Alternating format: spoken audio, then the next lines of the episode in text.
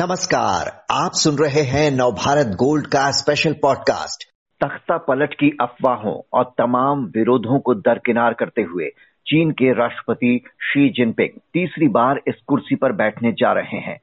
Communist Party of China 16 October से शुरू होने जा रही अपनी बीसवीं राष्ट्रीय कांग्रेस में शी को अगले पाँच साल के लिए फिर प्रेसिडेंट चुन सकती है। सबसे ताकतवर तानाशाह के रूप में उभर चुके शी जिनपिंग इस वक्त बाहरी के साथ साथ आंतरिक चुनौतियों से भी जूझ रहे हैं। इनसे कैसे निपटेंगे वो? क्या चीन के और कड़े देवर देखेंगे हम आने वाले समय में? ये सब जानने के लिए बात करते हैं जेएनयू में स्कूल ऑफ़ इंटरनेशनल स्टडीज़ की प्रोफेसर अंशु जोशी से। प्रोफेसर जोशी, शी जिनपिंग ऐसे वक्त में तीसरा कार्यकाल संभालने जा रहे हैं जब वैश्विक परिस्थितियाँ बहुत ज़्यादा बदल चुकी हैं। दुनिया के कई देशों से चीन का तनाव बढ़ता जा रहा है। ऐसे में क्या प्रमुख चुनौतियाँ शी के सामने रहने वाली हैं थर्ड टर्म में? अक्षय जी, देखिए अगर आप वैश्विक परिदृश्य को आज के देखें और वैश्विक स्तर पर देखें तो हाल फ़िलहाल शी जिनपिंग के लिए मुझे कहीं पर भी बहुत अनुकूल परिस्थितियाँ दिखाई नहीं पड़ती हैं। क्योंकि बीते दिनों में जितने भी अंतर्राष्ट्रीय मंचों पर बातचीत हुई है और जिस तरह के एजेंडे, जिस तरह के उद्देश्यों को, लक्ष्यों को लेकर के बातचीत हुई है तो वहाँ पर आप चीन को घिरा हुआ ही पाएँगे तो चाहे अभी यूनाइटेड नेशंस जनरल असेंबली का जो एनुअल सेवेंटी सेशन हुआ हो, या इसके बिल्कुल पहले एससीओ समिट हुआ हो, या इसके पहले अन्य क्वाड के और तमाम मंचों के समिट्स हुए हों तो रशिया यूक्रेन को लेकर के कोविड उन्नीस को लेकर के जो चुनौतियाँ उत्पन्न हुई हैं उसको लेकर के, चीन ने जिस प्रकार से अपने आसपास के हिंद प्रशांत क्षेत्र को, साउथ चाइना सी को, ईस्ट चाइना सी को अपने कब्जे में लेने की और अपना जो प्रभुता है उसको बनाए रखने के लिए जिस तरह के आक्रामक तेवर बनाए, उसको लेकर के, ताइवान को लेकर के चीन जो भी कुछ कर रहा है उसको लेकर के जिस प्रकार से रशिया यूक्रेन विवाद में कहीं ना कहीं रशिया के साथ खड़ा है तो ये तमाम चर्चाएँ हुई हैं। तो शी जिनपिंग मुझे ऐसा लगता है अक्षय जी कि वैश्विक स्तर पर बहुत सारे फ्रंट्स खोलकर बैठे हुए हैं।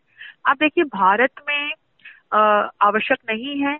तो भी वो हमारी जो नॉर्थ ईस्ट की सीमाएँ हैं, वहाँ से भारत पर बार बार आक्रमण का प्रयास करते हैं।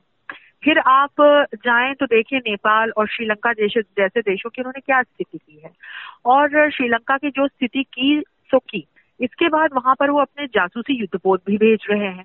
तो अंतर्राष्ट्रीय स्तर पर निश्चित तौर पर इससे उनकी किरकिरी हुई फिर आप देखें कि पाकिस्तान में किस तरह से जो ग्वादर पोर्ट को डेवलप कर रहे हैं लेकिन वहाँ पर जो बलोच लोगों के साथ हो रहा है चीनी सेनाओं के द्वारा जिस प्रकार से वहाँ मानवाधिकारों का उल्लंघन हो रहा है तो इसको लेकर के भी एक बड़ी चुनौती है क्योंकि ये अब अंतर्राष्ट्रीय मंच पर ये तमाम मुद्दे अब डिस्कस हो रहे हैं हम्म। फिर आप देखें तो ताइवान को लेकर के तो बीते कुछ दिनों में हम हर दिन इस बात को लेकर चर्चा कर रहे हैं कि किस तरह से चीन ताइवान की जो लोकतांत्रिक वैल्यूज़ हैं और जो उसका एक अपना एक संप्रभुता का अधिकार है उसके परे वन चाइना पॉलिसी को केंद्र में रखते हुए कैसे ताइवान पर कब्जा करने के लिए आक्रामक हो रहा है। तो ये तमाम चुनौतियाँ हैं जिनको लेकर के शी जिनपिंग को अब पूरे विश्व के सामने अकेले खड़ा होते हुए मैं देख रही हूँ। क्योंकि कहीं ना कहीं ये सिर्फ़ अमेरिका या पश्चिमी खेमों के देश नहीं, आप अगर एशिया की ओर भी देखें तो जापान और भारत जैसे देश अब खुलकर, दक्षिणी कोरिया जैसे देश, अब खुलकर शी जिनपिंग के विरोध में बोल रहे हैं। जी, बिल्कुल, और जिस तरह से कहा आपने कि ये घिर चुका है कई मसलों पर, लेकिन जिस तरह से पिछले एक दशक के कार्यकाल में अपनी ताकत इतनी ज़्यादा बढ़ा चुके हैं शी जिनपिंग, कि ऐसा लगता है कि ताइवान या साउथ चाइना सी जैसे मसलों पर आने वाले समय में उनका रुख और ज़्यादा अग्रेसिव होता दिखेगा। लेकिन बाहरी के साथ साथ आंतरिक हालात की बात करें कोविड के दौरान उनके सख्त फैसलों की कड़ी निंदा और विरोध हुआ। अंदरूनी मोर्चे पर इकोनॉमी की हालत ठीक नहीं है असंतोष पनपता जा रहा है। तो देश के अंदरूनी हालात से निपटना कितना चैलेंजिंग होगा उनके लिए?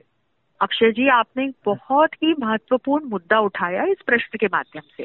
देखिए न सिर्फ़ बाहरी स्तर पर यदि हम चीन की आंतरिक राजनीति को आज देखते हैं तो जो चीन की सेना है अभी जो पिछले दिनों अफवाहें उड़ी थी कि एस समिट से लौटने के बाद शी जिनपिंग को नजरबंद कर लिया गया है चीनी सेना के द्वारा। हम्म। फिर वो सार्वजनिक मंच पर आए भी और ये अफवाह कहीं ना कहीं खत्म हो गई। लेकिन आप देखें कि वहाँ की जो सेना है वो शी जिनपिंग के लिए हुए निर्णयों से बहुत ज़्यादा खुश नहीं है क्योंकि जिनपिंग ने अपनी सेना को जगह जगह जो है वॉर फ्रंट में झोंक दिया है जिसके लिए कि वहाँ की सेना तैयार पहली चीज़। दूसरी चीज़ ये कि आप यदि आर्थिक और सामाजिक स्तर पर देखें तो बीते दिनों यूनाइटेड नेशंस की ह्यूमन राइट्स जो ऑफ़िस है, वहाँ से एक पूरी विस्तृत रिपोर्ट आई जिसमें कि चीन के शिंजियांग प्रांत में किस प्रकार से मानवाधिकारों का उल्लंघन हो रहा है, किस तरह से उइगर मुस्लिमों पे वहाँ अत्याचार हो रहे हैं, किस तरह से जिनपिंग उनका चीनीकरण करने पर तुले हुए हैं इसकी बात बहुत विस्तार के साथ इस रिपोर्ट में हुई, जिसमें चीन की, जिनपिंग की भर्सना की गई और उनको, उनकी निंदा करते हुए उनको इस बात के निर्देश दिए गए हैं कि वो जल्द से जल्द इस मामले का निपटारा करें। तो अब आप ये आर्थिक और सामाजिक दृष्टिकोण से देख रहे हैं। राजनीतिक स्थिति भी कोई बहुत अच्छी नहीं है, क्योंकि जिनपिंग के अब धीरे धीरे करके विरोधी खड़े हो रहे हैं, सामने आ रहे हैं। हालाँकि एक तानाशाह के रूप में वो इतने बड़े कद्दावर नेता बन चुके हैं माउथ से तुम के बाद कि उन्होंने अपने तीसरे कार्यकाल के लिए बीते सालों में चीन के संविधान में संशोधन तक करा लिए। तो ये बहुत बड़ी बात है। लेकिन हाँ अर्थव्यवस्था भी चीन की बहुत बुरी स्थिति में है। वहाँ पर रियल स्टेट बहुत बुरी स्थिति में है। बीते दिनों मैंने ये खबर भी देखी कि किस तरह से वहाँ पर कई इमारतें ध्वस्त कर दी गई, क्योंकि जो वहाँ बिल्डर्स हैं वो दिवालिया हो गए हैं और जो लोग हैं जिन्होंने घरों में पैसा लगाया उनके पास अब लोन चुकाने के लिए पैसा नहीं है। तो वहाँ आर्थिक स्थिति भी बहुत बुरी तरह से चरमराई हुई है। तो जब हर फ्रंट पर आपको विफलता मिलती नज़र आए और हर फ्रंट पे जब आपके लिए चुनौतियाँ हो तो ये कोई अच्छी स्थिति तो नहीं कही जा सकती।